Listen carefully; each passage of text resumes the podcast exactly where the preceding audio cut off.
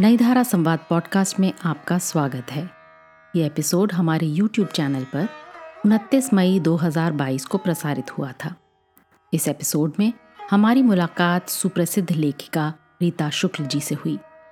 इस साक्षात्कार में उनसे बातचीत की हमारी सूत्रधार लवलीन मिश्रा ने। आइए सुनते हैं ये खास बातचीत। नमस्कार, नई धारा संवाद की एक और कड़ी में आप सभी का बहुत बहुत स्वागत है। जैसा कि आप जानते हैं कि नई धारा संवाद एक प्रयास है हमारे आज के समय के वरिष्ठ हिंदी लेखक और रचनाकारों की रचनाएं सुनने, समझने और उनको लिखने के पीछे की क्रियाओं को जानने का। मेरे लिए आज बहुत गर्व और खुशी की बात है कि मैं हिंदी की वरिष्ठ लेखिका श्रीमती रीता शुक्ल जी से बातचीत करने वाली हूँ। रीता जी किसी परिचय की मोहताज नहीं है। रीता जी को इतने सारे सम्मान से नवाजा गया है कि मैंने उनकी एक लिस्ट बनाई है जो मैं आपको पढ़ के बताऊंगी। भारतीय ज्ञानपीठ युवा कथा सम्मान, नई धारा रचना सम्मान, उत्तर प्रदेश केंद्रीय हिंदी संस्थान का लोक भूषण सम्मान, राधा कृष्ण सम्मान, प्रसाद भारती हिंदी सम्मान और तो और इनकी बहुत सारी कहानियाँ टेलीफिल्म्स और धारावाहिकों के लिए भी अडेप्ट की गई हैं। रीता जी के जो कहानियाँ हैं उसमें ग्रामीण भारत की बोली है, लय है, ताल है और वहाँ की मिट्टी की खुशबू है।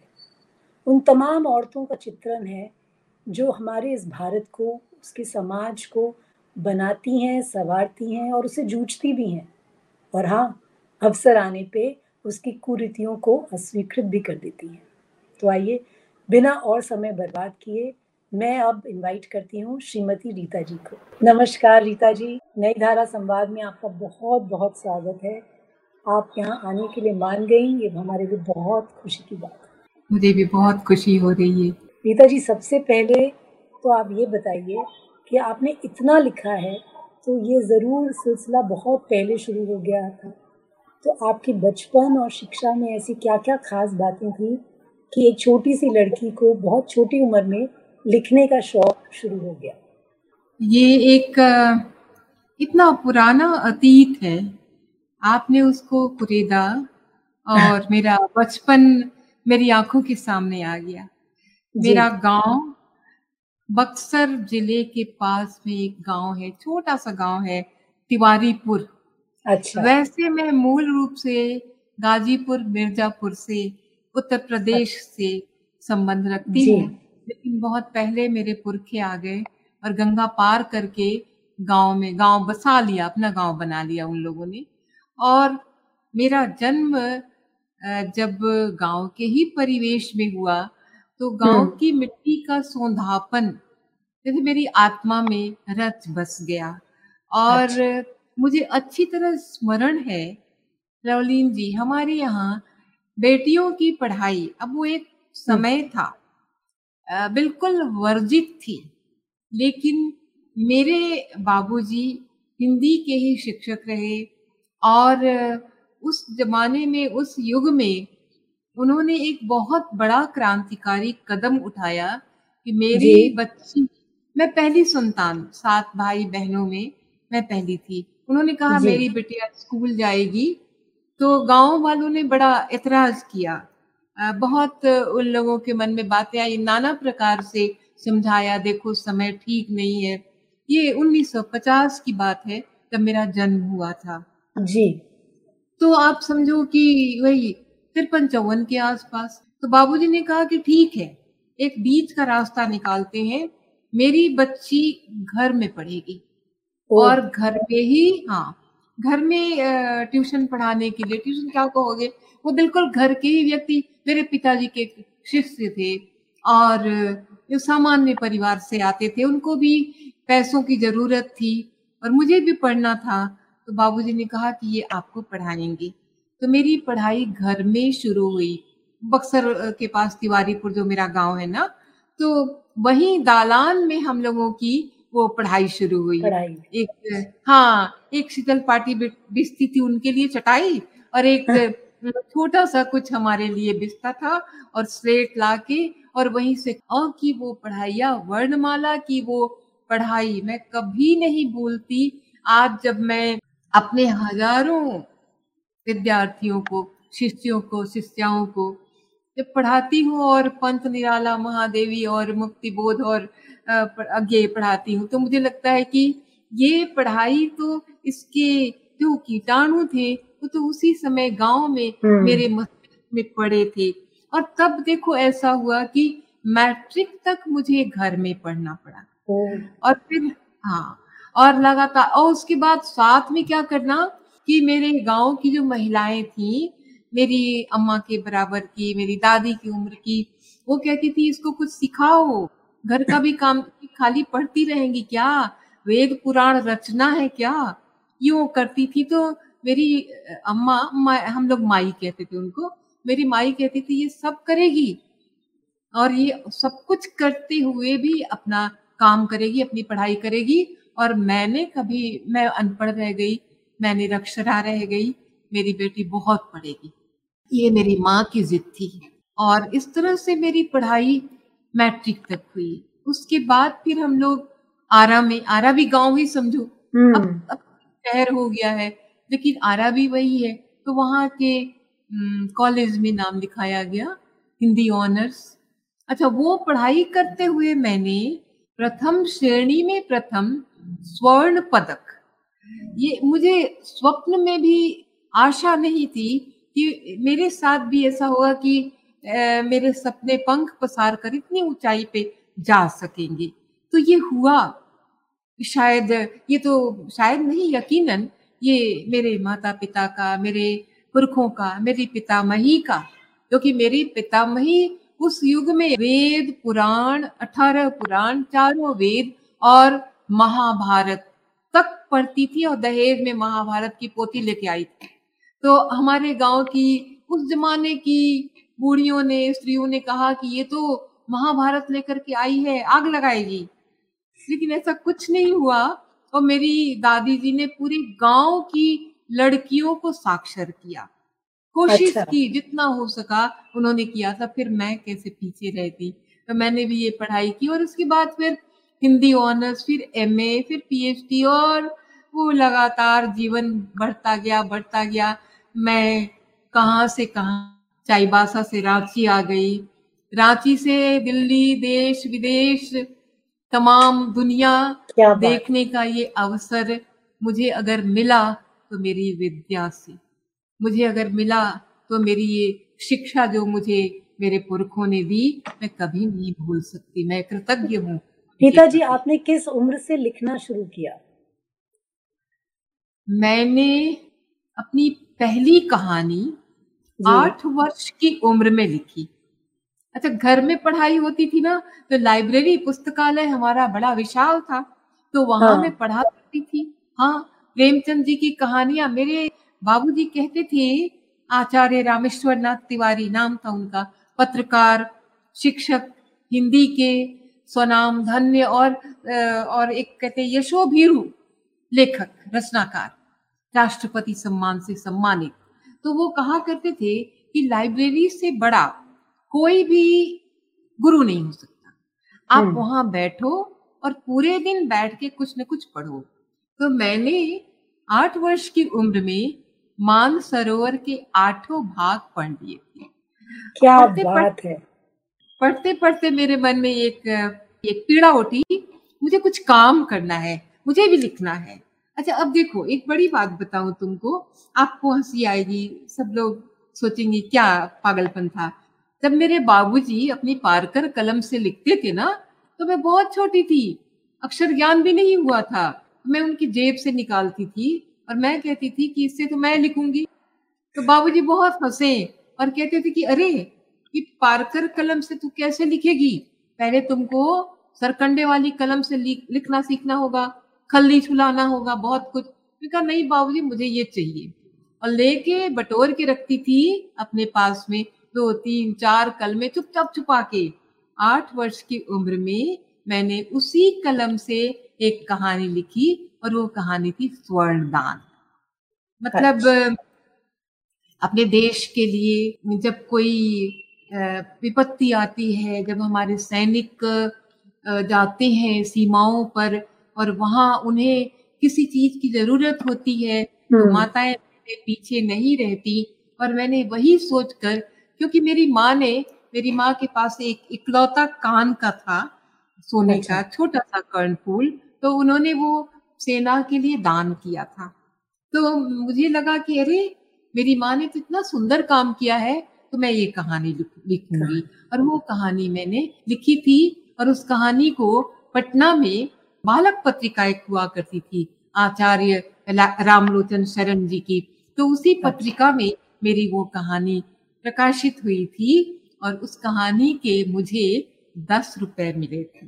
क्या बात है, क्या बात कितनी बड़ी बात है। हाँ रीता जी, आप पुस्तकालय की बात कर रही हैं। हाँ, तो आपने बहुत पढ़ा और बहुत छोटी उम्र से पढ़ना शुरू किया, तो कौन हाँ, कौन से लेखकों का आपके लिखने पे और आप पे जनरली प्रभाव रहा? मेरे ऊपर सबसे पहले प्रेमचंद जी का प्रभाव पड़ा। हाँ। और प्रेमचंद जी की कहानियां हों, उनके उपन्यास हों या उनके विचार हों, उनको लेकर मैं आगे बढ़ी। उनके जीवन में जो सात्विकता थी, जब मैं बहुत दिनों के बाद दिल्ली जाकर के उनके बड़े बेटे श्रीपत राय जी से मिली, तो मुझे लगा कि मैं अपने पितामह से ही मिल रही हूँ, प्रेमचंद जी से ही मिल रही हूँ। उन्होंने फिर मुझे उनकी सारी वस्तुएं दिखाई, ये इनका चश्मा, उनका चश्मा है, ये उनकी छड़ी है, ये उनकी छतरी है। तो मुझे लगा कि मैं मैंने सचमुच उनको पा लिया। मेरे भीतर एक जुनून था, जैसे मैं माँ दुर्गा की पूजा करती, शंकर की पूजा करती, वैसे मैं प्रेमचंद जी की पूजा करती थी, करती हूँ और करती रहूंगी, क्योंकि उनके जैसा लिखने वाला और उनके जैसा जीवन जीने वाला, जो लिखा वही जिया, ऐसा आदर्श मुझे नहीं दिखाई पड़ता, जल्दी नहीं दिखाई पड़ता, होंगे मेरी जानकारी में नहीं है। आपकी जो कहानियां हैं वो ज्यादातर नारी प्रधान होती हैं, आप नारी को प्रोटैगनिस्ट बनाते हुए चलती हैं, तो आपकी ऐसी कौन सी कहानी है जो आपको बहुत अच्छी लगती है, या ऐसा कौन सा किरदार है जो मतलब आपको बहुत प्रिय है और आपसे के दिल से लगा हुआ है? अगर आप उसके बारे में थोड़ा बताएं तो।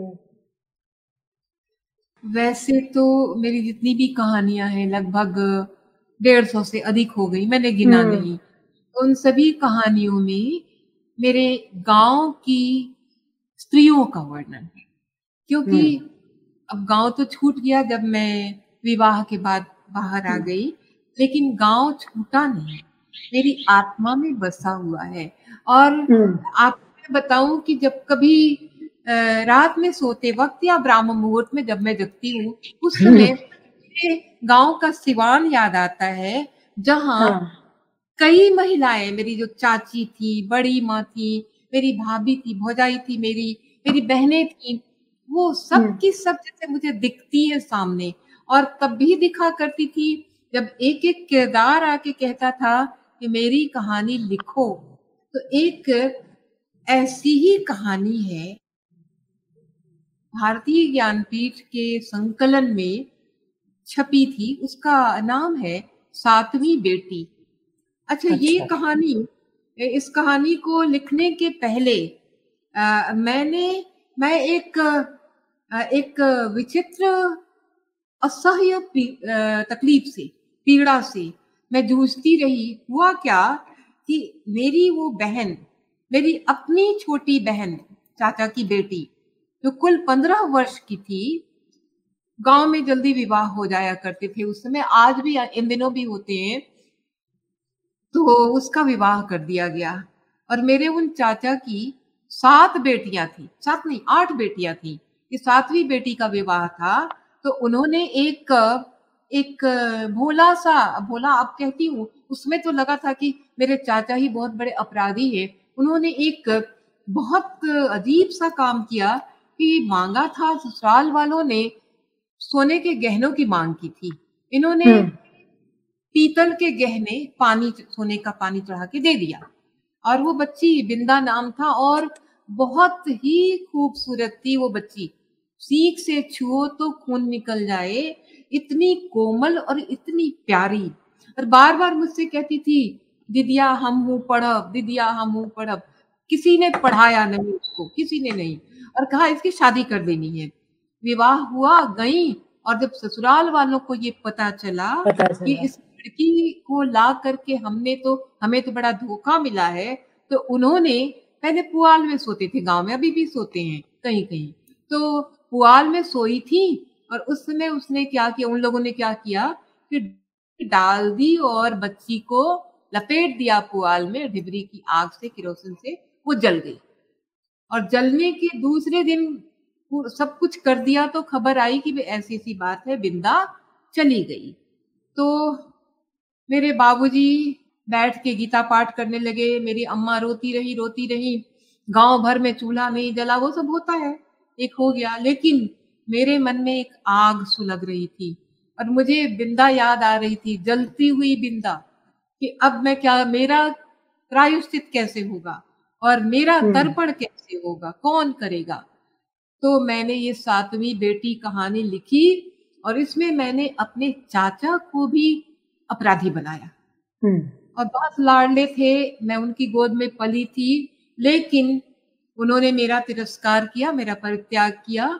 कुल ग्यारह वर्षों के बाद जब उनको ये अनुभव हुआ कि उसका भी हाथ था इतने बड़े कांड में, कांड तो हो गया, तब उन्होंने तब उन्होंने मुझसे माफी मांगी और ये कहा कि गलती मेरी थी, अब क्या होगा। तो ये जो कहानी है ना, इतनी कहानियां मैंने लिखी, सबकी लिखी, पर सातवीं बेटी की बिंदा, क्योंकि उस कहानी को पढ़ करके, कहानी पत्रिका श्रीपत राय जी की, प्रेमचंद जी वाली पत्रिका, उसमें छपी, तो श्रीपत राय जी ने कहा, लिखा, पत्र लिखा, तब फोन वो नहीं था, लिखा कि तुम्हारी इस कहानी ने मुझे धराशायी कर दिया, और मैं बहुत रोया।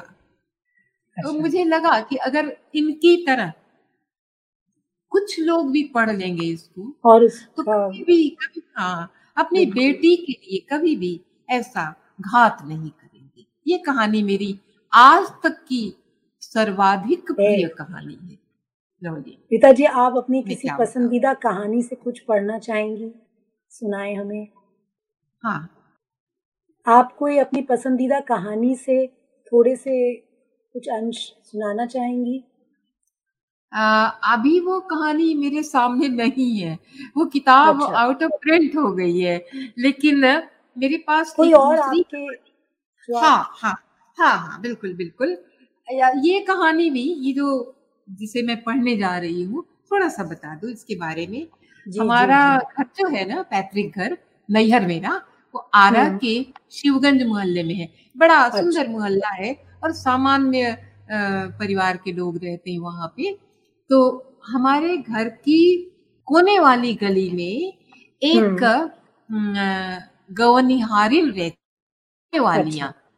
जो कि घर घर में जाके, जब शादी हो रही हो, किन्हीं के यहाँ नया जन्म हुआ हो, तो वो जाती और वहां पे सुंदर सुंदर गीत गा करके, भोजपुरी गीत, हाँ वो गाती, और फिर उनको नेग में आप जो दीजिए दीजिए पैसे वस्त्र जो भी।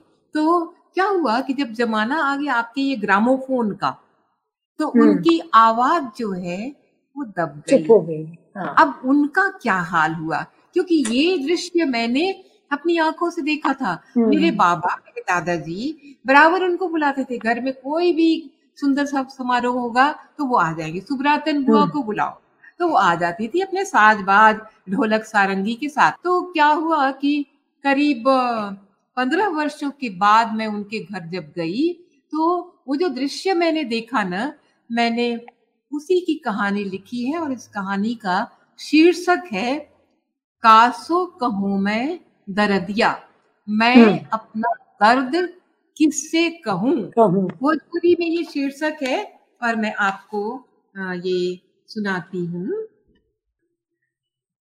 आरा के शिवगंज मोहल्ले की दूसरी गली के पतले मोड़ पर बारीक ईंटों से चिना हुआ एक पुराना मकान है। पूरे सत्रह साल बाद इस घर की चौखट पर खड़ी मैं अपने आप से प्रश्न करती हूँ, भीतर जाना उचित होगा? कैसी होंगी बुआ, मुझे पहचान सकेंगी क्या? जिंदगी की आपाधापी से फुर्सत के कुछ क्षण चुरा कर किसी तरह यहाँ तक आ पाई हूँ, तो क्या यूं ही वापस लौट जाऊं?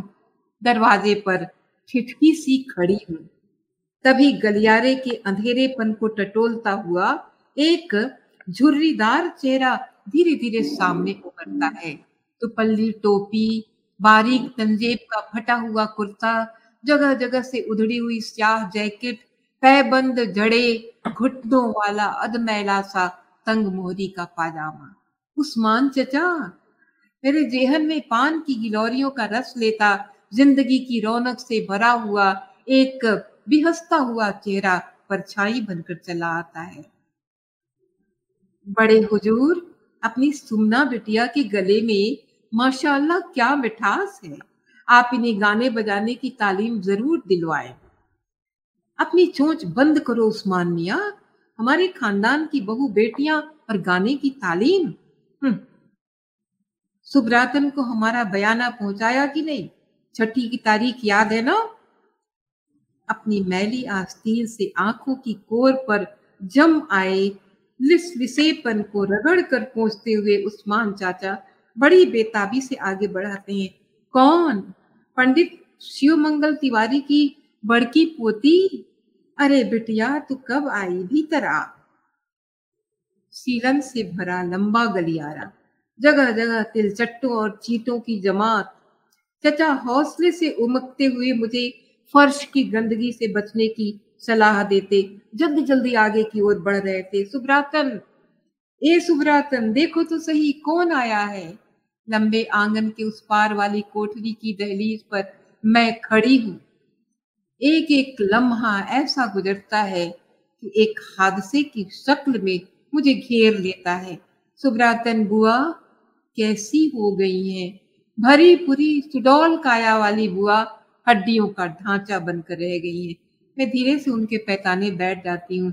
बुआ, मुझे पहचाना? कौन? डीएसपी साहब की पोती ना। किसी पुराने मस्जिद की सुनसान बारादरी में जैसे अजान का पहला सुर फूटा। तेरी छठी में सात दिन तक हमने गाना बजाना किया था। लाल कचकड़े की गुड़िया सी थी तू। तेरी अम्मा ने तुझे मेरे आंचल में उछाल दिया था। लो सुब्रातन, आज से ये तुम्हारी बेटी हुई। तेरे पहले का एक भाई होकर गुजर गया था ना। हमने टोटका किया, अपनी चौखट की माटी का मोल तुझे खरीद कर तेरी अम्मा को दी। आ बैठ। सुब्रातन बुआ की पुतलियों में गुजरे हुए वे सारे क्षण हीरे की बारीक कनियों से मेरे भीतर झिलमिला उठते हैं। तनिक सहारा दे बिटिया, आ इधर मेरे पास आ, तुझे जी भर कर देख लूं। मुई आंखें भी जवाब देने लगी हैं।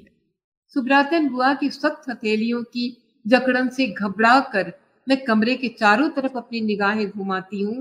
हारमोनियम, ढोलकी, झांझ, मजीरा, सारे बाजे खामोश पड़े, गर्द गुबार से भरे। मैले ओढ़ने का कोना उठाकर उनकी सोई हुई आत्मा सुरों के संसार को फिर से पाना चाहती है। बरसों पुराना वह खनकता महकता हुआ संसार, गुलाबी सलवार कुर्ते के ऊपर सुनहला काम किया हुआ जालीदार दुपट्टा, आगे ढोलकी रखी हुई। वे उसके छल्ले दुरुस्त करती हैं, फिर एक अदब भरी खनकती हुई हंसी जैसे नई बहुरिया के पैरों में झांझ खनक जाती है। फरमाइए काकी जी, कौन सी चीज सुनाऊं? सोहर की खिलौना, केतकी तू मदीरा संभाल और रामदेई तू घुंघरू पकड़ ले। कोसीला लुटावेली हाथ के कंगनवा, दशरथ लुटावेले सारे भुवनवा, आज मोरे राम जी के भैले जन्मवा। संतान हीना नारी की सनातन पीड़ा को उभारने वाले गीत के मर्म भेदी सुर में खोई हुई बुआ के मुंह से कटते बोलों में हर बार एक नई कसक होती। तुलस ढोलकी स्तब्ध, मजीरा मौन, झांझ नीरव, मधु सफेद पंखों वाले भौरे के धीमे गुंजार से बुआ की विकल प्रार्थना वह आने संतान थी। गंगा जी के ऊंच अररवा तीर्यवा एक तप करिहु, गंगा अपनी लहर हमें देहु त हम डूबी मरीनु। गीत के बोलों में श्रावणी मेघों की आर्द्रता होती थी। दादी का आंचल बरबस पलकों तक उठ जाता था। जिया बचिया मन परान जुड़वा देलू, देवकी तहरा आत्मा में उजागर हो गई वो सुभरातिन बचिया। बुआ धीरे से हंसकर दादी के पांव छू लिया करती। अम्मा की नजर बचाकर बुआ के पास घंटों बैठने में कितना अनोखा आनंद आता था। दादाजी ने बुआ को लोकगीतों के चलते फिरते शब्दकोश का खिताब दे रखा था। रामदेई, तेरा लड़कियों को संभाल, बाहर सहन में बड़े हुजूर आए हैं, बड़े काका जी आप। हाँ सुभरातन, तुम्हारे गले में सरस्वती का बास है, तुम्हारा यह हुनर एक दिन बहुत आगे बढ़ेगा, मेरा आशीर्वाद है। दादाजी गंभीर हो गए थे। नहीं, मैं अपनी बच्ची को गायन नहीं सिखा सकता, हमारे गांव में ये चलन नहीं है। एक दिन दादाजी ने रसोई घर में मेरी गुनगुनाहट भांप ली थी। चैत मासे जिया अलसाने हो रामा चैत हिमा से, उन्होंने मुझे संभाला था और कहा था तुम्हें अब वहां नहीं जाना होगा। फिर भी मैं छुपकर सुभ्रातन बुआ के पास जाती। अब जो सुभ्रातन बुआ मेरे सामने थी, उन्होंने किसी प्रकार अपनी पीड़ा, अपना दर्द बताया था। हमारा हुनर गुजरे हुए वक्त की धरोहर बन गया, जिस पर कोई भी निगाह डालने की नहीं सोचता। काका जी चले गए, काकी चली गई। मैंने कहा नहीं नहीं, मुझे आपके पुराने गीतों की एक किताब बनानी है बुआ, मुझे अपनी भतीजी की शादी में आपको ले जाना है। बुआ घबरा गई, नहीं नहीं, अब मेरी ऐसी स्थिति कहाँ। सुभ्रातन बुआ की निगाहें हसरत का पैमाना बनकर कमरे की ताक पे रखे के साथ जुड़ कर रह गई थी। फिर भी मैंने कहा था आपको मेरे साथ चलना होगा। उस्मान चचा ने कहा इन्हें गाने बजाने की बिल्कुल मनाही है बिटिया, हकीम साहब की दवा चल रही है। सुभ्रातन बुआ की छलछलाई आंखों में अपने नहीं गा पाने का दर्द एक गहरी शिकस्त के साथ उमड़ आया था। मुझसे उनकी आंखों का दर्द देखा नहीं गया था और चलते चलते मेरी मेरे कानों में उनके शब्द गूंजने लगे थे, उनका वो राग गूंजने लगा था। कासो कहूं मैं दर्दिया हो राम। बहुत बढ़िया। मैंने भी ये कहानी पढ़ी थी और सब कुछ इतना विजुअल था कि एक एक चीज सामने नजर आ रही थी, उनकी कोठरी और अंधेरा और शाम और वो गाने, और आपने तो गा के सुनाए हमें। बहुत बढ़िया, बहुत ही बढ़िया। रीता जी ने अपनी पहली कहानी आठ वर्ष की उम्र में लिखी थी। इस उम्र तक उन्होंने प्रेमचंद की मानसरोवर के आठों भाग पढ़ लिए थे। उनके लेखन और जीवन पर प्रेमचंद जी की रचनाओं और दर्शन का गहरा प्रभाव पड़ा। नारी प्रधान कहानियों की रचनाकार रीता जी की कहानियों के हर किरदार में उनके गांव की स्त्रियों की झलक होती है। आइए सुनते हैं इसके आगे की बातचीत। अच्छा ये बताइए कि अगर आप लेखिका ना होती तो आप क्या होती? अच्छा सुनो, अगर मैं लेखिका नहीं होती ना तो मैं पत्रकार होती। क्योंकि लिखने से बता रही संबंध बना रहे। हाँ, वो मेरे पिताजी पत्रकार भी थे और कई पत्रिकाओं से जुड़े हुए थे, तो मेरे मन में आता था कि इनके पास इतने सारे लोग आते हैं, इतने सवाल, और पूरे देश विदेश दुनिया भर की बातें और चिंताएं ये हाँ। करते हैं, तो ये काम तो मैं भी कर सकती हूँ।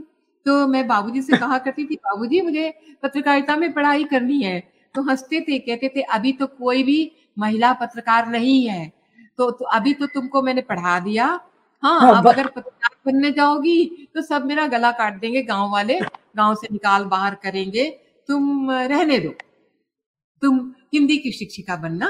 हाँ, पर वो शिक्षिका बनने का भी अवसर तो तब आया ना, जब विवाह हो गया, मेरी बड़ी बिटिया हो गई, उसके बाद फिर जब मैं अपने पति के साथ यहाँ चाईबासा आई, यहाँ झारखंड में, तो एक रिक्ति आई थी हिंदी की, वहाँ महिला कॉलेज था, नया खुला था, और हिंदी की एक शिक्षिका की जरूरत थी। तो मैं गई, मैंने वहाँ बात की प्राचार्य महोदय से, तो उन्होंने कहा कि अगर तुम आओगी तो तुम लोग बिल्कुल फाउंडर होगी, तीन टीचर हैं, एक आप आ जाओगे। मैंने कहा मैं बिल्कुल।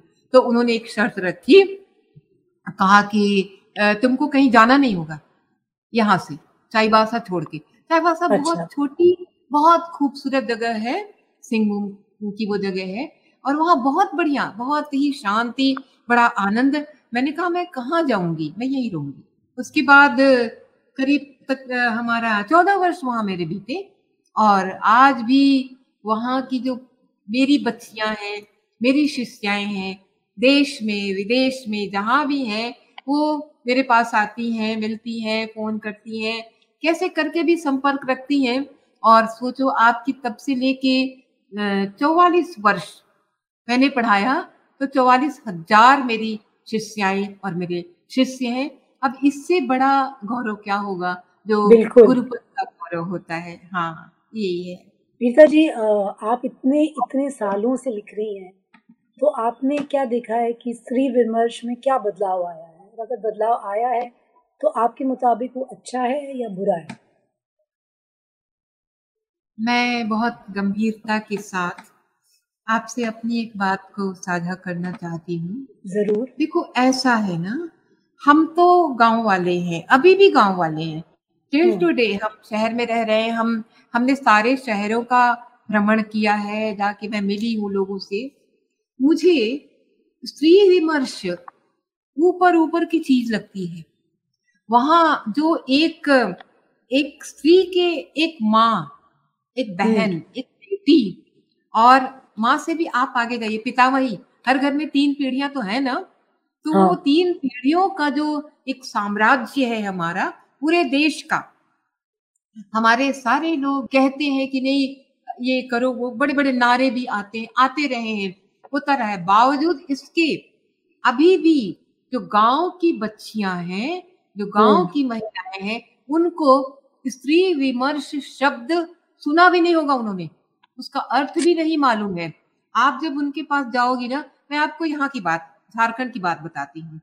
आप कभी किसी गांव में कभी आप आए, मैं ले चलती हूँ, गांव में जाएं, वहां की महिलाओं को देखेंगी, इतनी परिश्रमी है, लेकिन लेकिन उनके घर में, उनके परिवार में उनका सम्मान नहीं है, नहीं है। और उनके साथ सबसे बड़ी त्रासदी ये है कि उन बच्चियों को भी, अब जैसे देखो मेरे घर में जो बच्ची मेरी सहयोगिनी है, उसने हिंदी में एमए किया, हिंदी से एमए किया, और अभी वो, मैं उसको कंप्यूटर की ट्रेनिंग दिलवा रही हूँ ताकि उसका जीवन बने। वह एक आदिवासी बालिका है, उसके घर में भाई लोग हैं, लेकिन कोई भी भाई काम नहीं करता, कहीं कोई इनके लिए रोजगार नाम की, स्वेच्छा से घर बैठते हैं या फिर नशा करते हैं या फिर कुछ करते हैं। और बच्चियां जो हमारी है ना, ये खटती हैं, और खटते हुए भी अपने आप को आगे बढ़ा रही हैं।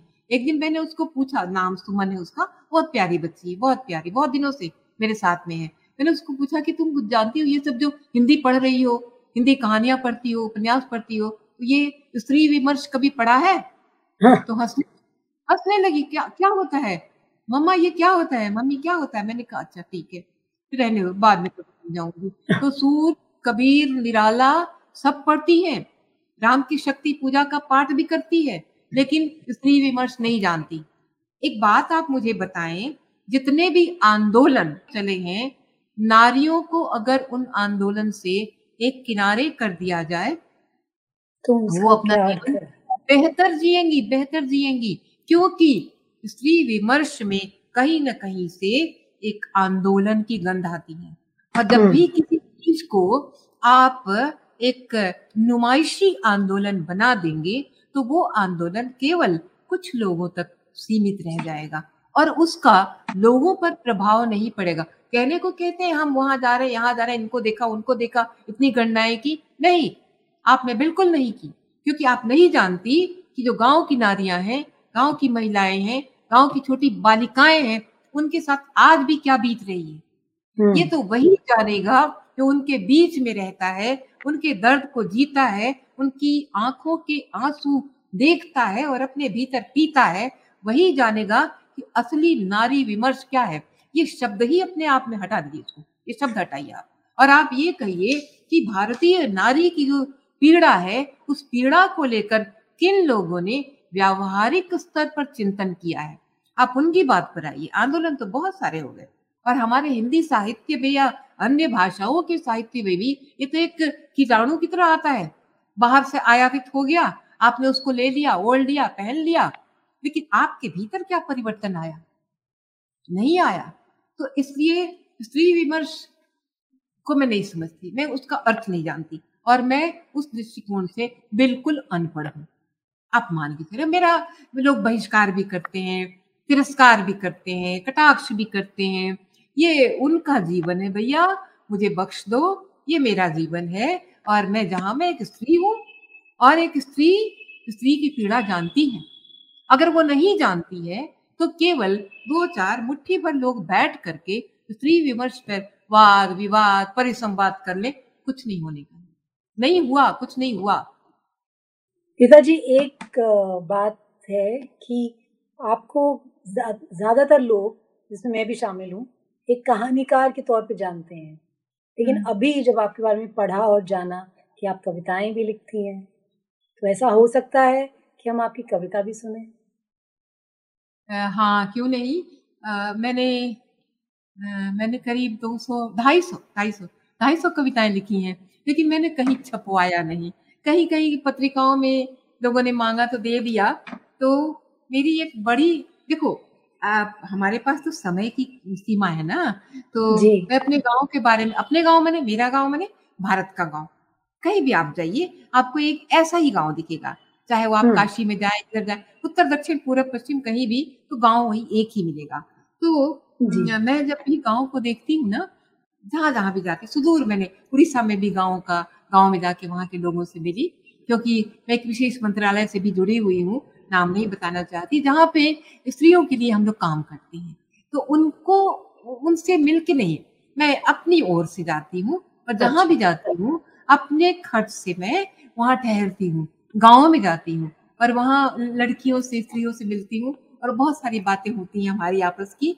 तो जब वो सब मैंने देखा ना, तो मैंने एक कविता लिखी, मैं आपको सुनाना चाहूंगी अपने दर्शकों को। ये इस कविता का शीर्षक मैंने दिया है, उजड़ा मेरा गांव। गांव उजड़ गया, वो गांव पहले वाला नहीं रहा। आम नीम महुआ की छाया, नंदन कानन गांव हमारा, काशी मथुरा वृंदावन, गंगा सागर से अधिक दुलारा। चैता फगुआ ढोल झाल से, महमह करती थी चौपाले, कजरी सोहर बारह मासा, अंगनाई की गमक संभाले। गंगा मैया की गोदी में लहरों संग वह दोला पाती, निर्गुण की लय सांझ उदासी, आजी करती दिया बाती। पहली पूजा काली मैया, खील बताशा भोग लगाती, गांव देश की रक्षा करना भोले बाबा से यह विनती। राम रसोई फिर जग जाती, घर घर अगिन चिताई जाती, बालक बूढ़े सब हो तिरपित, फिर आती गृहिणी की बारी। पिछवाड़े की नीम डार से कोयलिया जी भर बतियाती, और सुनहरी पाखों वाली महुअर शुभ संदेशा लाती। हल बैलों की जोड़ी सजती, बदरी काका तड़के उठते, होर भई उठ जाग मुसाफिर, सुरती मलते हाथ लगाते। रामू कर्मा धर्मा मिलकर गेहूं चना जवार उगाते, अरहर सरसों मड़ुआ मकई फसल काटते, परब मनाते। हंसी खुशी दिन पूरा होता, सांझ रात को गले लगाती, रामायण की बैठन खुलती, ओसारे पर भीड़ उमड़ती। दरी बिछाओ रेहल लाओ, धूप दीप से पोथी पूजन, तुलसी के दोहे चौपाई, राम कथा अनुपम मन भावन, सिया राम मैं सब जग जानी। तान उठाते गिरधर काका, कुवलय विपिन कुंत बन सरिसा, बारिद तपत तेल जनु बरिसा। ये तुलसी की चौपाई। जनक दुलारी के वियोग में वनवन भटके श्री रघुनंदन, अम्मा के बिछोह में बाबूजी का वह बोराया सामन। गौराया गौरैया सा तिनका तिनका, आस जगाती छोटी बहना, बड़की दिदिया को संग लेकर कब लौटेंगे मेरे पहुना। दीपू मुन्नू पढ़ने जाते, रत्नारी अखियों में काजल, कभी कुदीर्थ न लगने पाए ये बालक ही माओ का धन। वेद सोचते पंडित जी की, आंख बचाकर दौड़ लगाते, खैर कबड्डी कुश्ती जमती, लोट पोट हो जाती माटी। चिवड़ा मुढ़ी चना चबेना, नेह बिचीवा शीतल पाटी, धवरी गैया का थम धरते, अमृत पीते बाल कन्हैया। वात पित्त कफ सब छू मंतर, दादी लेती रोज बलैया। नई नौकरी मोहन सोहन, बक्सा पेटी भोर उदासी, माई गुपचुप लोर बहाती, बबुआ अब परदेसी भैले। चुनरी लहटी नतिया बिंदी, दुल्हनिया के नयन तरसते। काली मैया रक्षा करना, या अहिवात तुम्हारी थाती, बसवारी तक गांव उमड़ता, भूत विरह की अकथ कहानी। बूढ़ पुरनिया की असीस सुन, आंखों में भर आता पानी। मेरे पीछे अम्मा बाबू और कुंवारी मेरी मुनिया, बड़का बाबा आस बंधाते, खुशी खुशी तुम जाओ बचवा। देह बिलग मन प्राण एक है, सुख दुख सारा गांव संगतिया। भोले बाबा की कृपा है, माई करती छठ जीवतिया। ऐसी बही बयार गांव को, झुलसा रोग लग गया भैया। राम अवध तोड़ सिधारे, लोप हो गई सीता मैया। बुद्धू बक्सा घर घर आया, सास बहू की उलट कहानी। गठिया रोग लगा माटी को, माई की आंखों में पानी। बाप बिसुरते रात गए तक, फिल्म देखती छोटी मुनिया, और बहुरिया रोब जमाती, बदल गई है पूरी दुनिया। गांजा भांग चरस का जादू, किसन कन्हैया है बेकाबू, धिया सिया मर जात बचाती, हैवानियत सभी पर लागू। जात पात की छुतहा माया, नेताजी का नकली भाषण, नोट बांटते होट मांगते, छुट भैयों के चरण अपावन। मास्टर जी फरेब सिखलाते, नकल ज्ञान को असल बताते, चोरी करो पास हो जाओ, डिग्री की तरकीब सुझाते। हाग ईसुरी आला छूटे, संस्कृति के वध की तैयारी, नए साल का जश्न मनाते, डिस्को करते हैं नर नारी। राह राह बारूद सुरंगे, दहशत में डूबा हिरामन, रेणु जी का हिरामन। उजड़ा मेरा गांव बटोही, दर्द महाजन खुशियां रेहन। आपने कहाँ से शुरू करके कहाँ दिखाया, बहुत सुंदर। बुद्धू बकसिया, जो पहले का गांव और जो आज का गांव, शहर घुस गया और गांव समाप्त हो रहे हैं। ये ये बहुत, बहुत बड़ी विडंबना। और ये आप सही कह रही हैं कि ये किसी भी गांव के लिए लागू है। मैं एक बात बताना चाहती हूँ। मेरे दादाजी ने उन्नीस सौ बत्तीस में मेरे गांव में एक कच्चा मकान बनाया था, जिस मकान में पांच कमरे थे और पचास लोग रहते थे। पांच कमरों में पचास लोगों की गृहस्थी थी, पले बढ़े, तेईस बेटियों का हुआ। अब जब मैं इतने वर्षों के बाद वहां जा रही हूँ, पता चला कि हमारा वो घर पक्का हो गया, लेकिन सारे भाई अलग अलग हो गए, बट गए। और उस घर की जो पुरानी लखौरी ईंटें थी ना, उनका एक मलबा बना के बगल में फेंक दिया। तो इसी प्रकार से संस्कृति का भी मलबा बना के फेंक रहे हैं ये लोग। ये हमारा आज का जीवन होता जा रहा है। पिताजी, आजकल आप किन प्रोजेक्ट्स पे काम कर रही हैं, क्या लिख रही हैं? मैं विगत पांच वर्षों से वेदों का अध्ययन कर रही थी। जितनी मेरी अपनी समझ है, जितनी मेरी बुद्धि है, मुझे मेरे मन में एक बात आई थी, जो आज की बच्चियां हैं, आप जैसी बच्चियां हैं, आप भी ऋषिकाएं ही हो।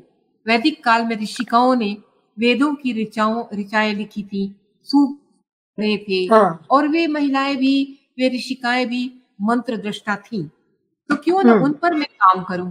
तो मैंने वैदिक काल की ऋषिकाओं पर काम करने का एक बड़ा, बहुत ही कठिन बीड़ा उठाया। ये एक चुनौती, बहुत बड़ी चुनौती मेरे लिए थी। और मैं आपको बता रही हूँ, चैत्र नवरात्र में मेरा उपन्यास, बड़ा मोटा उपन्यास पूरा हो गया। मैंने लोपा मुद्रा अगस्त्य पर वो उपन्यास लिखा है। वैदिक काल का समग्र और उस काल को अपने नए काल के साथ में, कली काल के साथ में जोड़ते हुए उसमें मैंने एक प्रयास किया है। अब तो पाठक जहाँ जानेंगे, देखेंगे, और वो मेरा उपन्यास जल्दी ही आ रहा है। ये ये मेरी अभी तक की एक उपलब्धि है। अगर ईश्वर ने जीवन दिया तो यात्राएं बड़ी हैं। मैं सभी ऋषिकाओं पर कुछ न कुछ लिखना चाहती हूँ। और मैंने ये काम शुरू कर, ये शोध कार्य मैंने शुरू कर दिया है। जो आजकल के लेखक लेखिकाएं हैं, उनको आप क्या कहना चाहेंगे? मैं उनके प्रति बहुत आश्वस्त हूँ, क्योंकि जो बिल्कुल अभी की जो पीढ़ी है ना, नई पीढ़ी है, वह पीढ़ी बहुत ही प्राणपण से स्थितियों को समझती हुई, उनके भीतर से गुजरती हुई, और कलम की पूरी निष्ठा के साथ समर्पित है।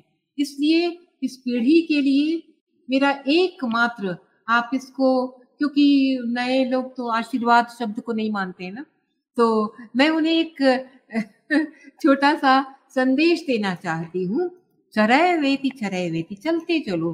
क्योंकि आपके पास अगर संवेदना की अकूत संपदा है, और अगर आपके पास करुणा है, साहित्य तो करुणा ही मांगता है। प्रथम हमारा जो वाल्मीकि की रामायण है, वो तो क्रौंच वध की करुणा से ही उसने जन्म लिया है।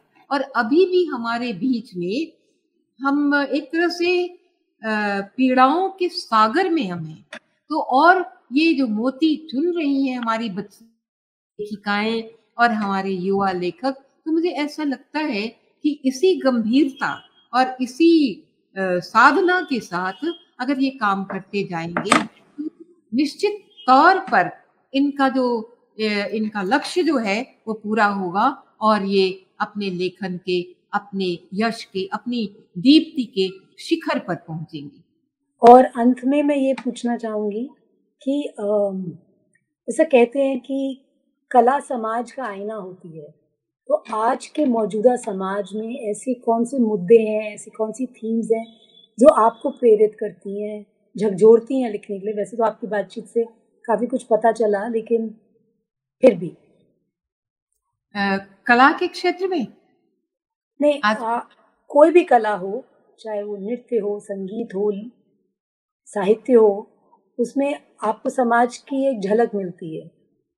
तो आपको ऐसे कौन से मुद्दे नजर आते हैं जो आपको लगता है कि मेरे साहित्य में, मेरी लेखनी में ये झलकना चाहिए? आ, मेरा जो दायरा है, और मैंने मैंने अपनी परिकल्पना में नहीं कहूंगी, क्योंकि मैंने अपने जीवन में जो कुछ देखा है, जो कुछ भोगा है, समाज के जिस सत्य को मैंने उकेरा है, उकेरने की कोशिश की है, वो मेरे आसपास के, इर्द गिर्द के समाज का सच हो सकता है। लेकिन मैं एक बात कहना चाहती हूँ, बहुत सारी चीजें अभी छूटी हुई हैं। एक एक छोटा सा उदाहरण देकर मैं बताती हूँ, हमारे देश में अभी भी इतनी ऊंचाई पे पहुंच गए, मंगल पे पहुंच गए, चंद्रयान हमारा जा रहा है, बहुत कुछ हो रहा है, बहुत सारी प्रगति हो रही है, लेकिन बाल मजदूरी या बाल श्रम अभी भी है, अभी भी है। और आप सुदूर गांव में या कहीं, अभी भी देखो, हमारे यहाँ से, दिल्ली से ही बच्चों को पकड़ के ले जाते हैं और बाहर में मजदूरी कराएंगे, कुछ भी कराएंगे। ये एक ऐसा कुष्ठ रोग है हमारे समाज का, जिसके कारण हमारी जो बच्चियां हैं, हमारे बच्चे हैं, उनके जीवन में घनघोर अंधेरा है और उन पर कुछ काम करने की आवश्यकता है। मैंने अपने तय कलम को पीछे हटा के सोचो तो मैंने अपने तय कुछ बच्चों को निकाला, उस नारकी यातना से निकाला, कल बल छल जैसे भी वो निकाला, और आज हमारे वो बालक, हमारे वो बच्चे बहुत अच्छी जगह पे हैं, लेकिन अभी भी ये यात्रा अधूरी है। कुछ लोग काम कर रहे हैं। मुझे लगता है कि कुछ ऐसी चीजें हैं जिन पर मेरे युवा रचनाकारों को भी और स्वयं मुझे भी ध्यान देना होगा, क्योंकि देखो मैंने तो एक चीज उठाई कि हमारी जो सांस्कृतिक चेतना है, उस चेतना को आज की पीढ़ी में कैसे प्रवाहित किया जाए और कैसे उनको बताया जाए कि केवल डिस्को या केवल अंग्रेजी भाषा या केवल तथा कथित जो सभ्यता है बाहर से आयातित, वही हमारे जीवन का लक्ष्य नहीं है। हमारे जीवन का लक्ष्य हमारी भारतीय संस्कृति है, उस पर भी लिखना अभी बाकी है।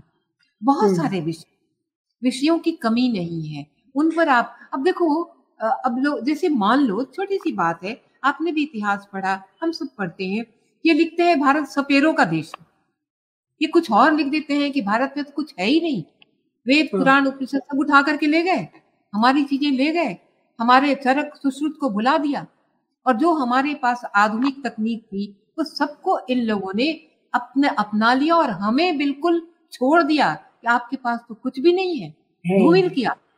दुर्भाग्यवश हमारे यहाँ के इतिहासकारों ने भी हमारी जो चमक थी, आभा थी, हमारी जो सांस्कृतिक सूर्य हमारा था, उसको ढक दिया और अपना कुछ कुछ लिख के ले आए। हमारे बच्चों को ही पढ़ाया जा रहा है। मेरा तो अगर कोई सुनता हो, मेरी बात सुने, तो पूरे के पूरे पाठ्यक्रमों में जो बचपन से लेके आज तक आप पढ़ा रहे हो, उसमें आमूल चूल परिवर्तन होना चाहिए।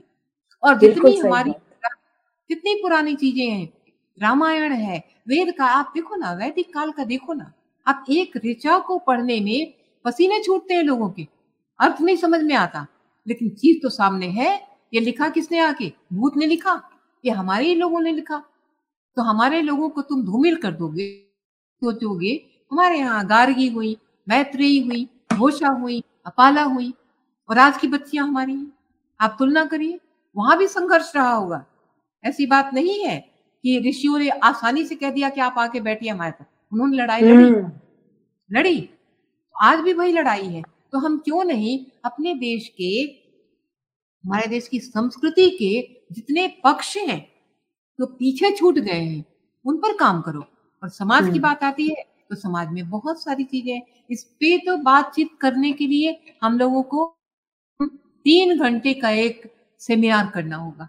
हम्म, बहुत बहुत चीजें हैं, बहुत हैं जो हमें दिन रात मचती है कि तुम तो बहुत सुंदर जीवन जी रहे हो और या जी लिया या आगे जियोगे, लेकिन वो जो फुटपाथ पे हैं, वो जिनका जीवन नर्क बना हुआ है, उनका क्या? तो उनके विषय में हमें सोचना होगा। और जो पढ़े लिखे प्रबुद्ध हैं लोग, हमारे युवा वर्ग हमारा और हमारे लोग, उन लोगों को थोड़ा पीछे मुड़कर देखना होगा कि हमारा जो इतिहास है वो क्या है, उन पन्नों को क्यों जला दिया, क्यों फेंक दिया। कोई दर्द होना चाहिए, मन में आना चाहिए, और इसकी जिम्मेदारी किस पे है? हमने ही अपने घरों को लूटा है, हमने ही अपने घर को बर्बाद किया है। सुधरो, अब तो चेत जाओ, कब चेतोगे? तो ये ये बहुत बड़ी बात है, तो बहुत बड़ी समस्याएं हैं, बड़ी बड़ी जिन पे दृष्टि जा रही है, और शुभ लक्षण है समय बदलेगा। गीता जी, आपसे बात करने का कोई अंत नहीं है, आपके पास इतना बड़ा धरोहर है विचारों का, लेखन का, सबका। सच में मैं बहुत सौभाग्यशाली हूँ कि मुझे आपसे बात करने का मौका मिल रहा है। मैं मैं भी तो सौभाग्यशाली हूँ। ना चाहते हुए भी हमें अपनी बातचीत यहाँ बंद करनी होगी और फिर कहीं भविष्य में जरूर बैठेंगे और और लंबी बातचीत और मुद्दों पे करेंगे। आ, लेकिन आ, आप यहाँ आई और अपना समय दिया, इसके लिए हम लोग आपके बहुत बहुत शुक्रगुजार हैं। मुझे लगता है कि सुनने वाले भी बहुत अनुग्रहित होंगे आपके। धन्यवाद, बहुत बहुत धन्यवाद, बहुत बहुत धन्यवाद। इस पॉडकास्ट को सुनने के लिए बहुत बहुत धन्यवाद। हमें उम्मीद है कि ये बातचीत आपको ज़रूर पसंद आई होगी। आप संवाद के सभी पुराने और नए एपिसोड्स यूट्यूब पर देख सकते हैं। इसकी जानकारी पॉडकास्ट के डिस्क्रिप्शन में उपलब्ध है। जल्द ही आपसे फिर मुलाकात होगी। नमस्कार।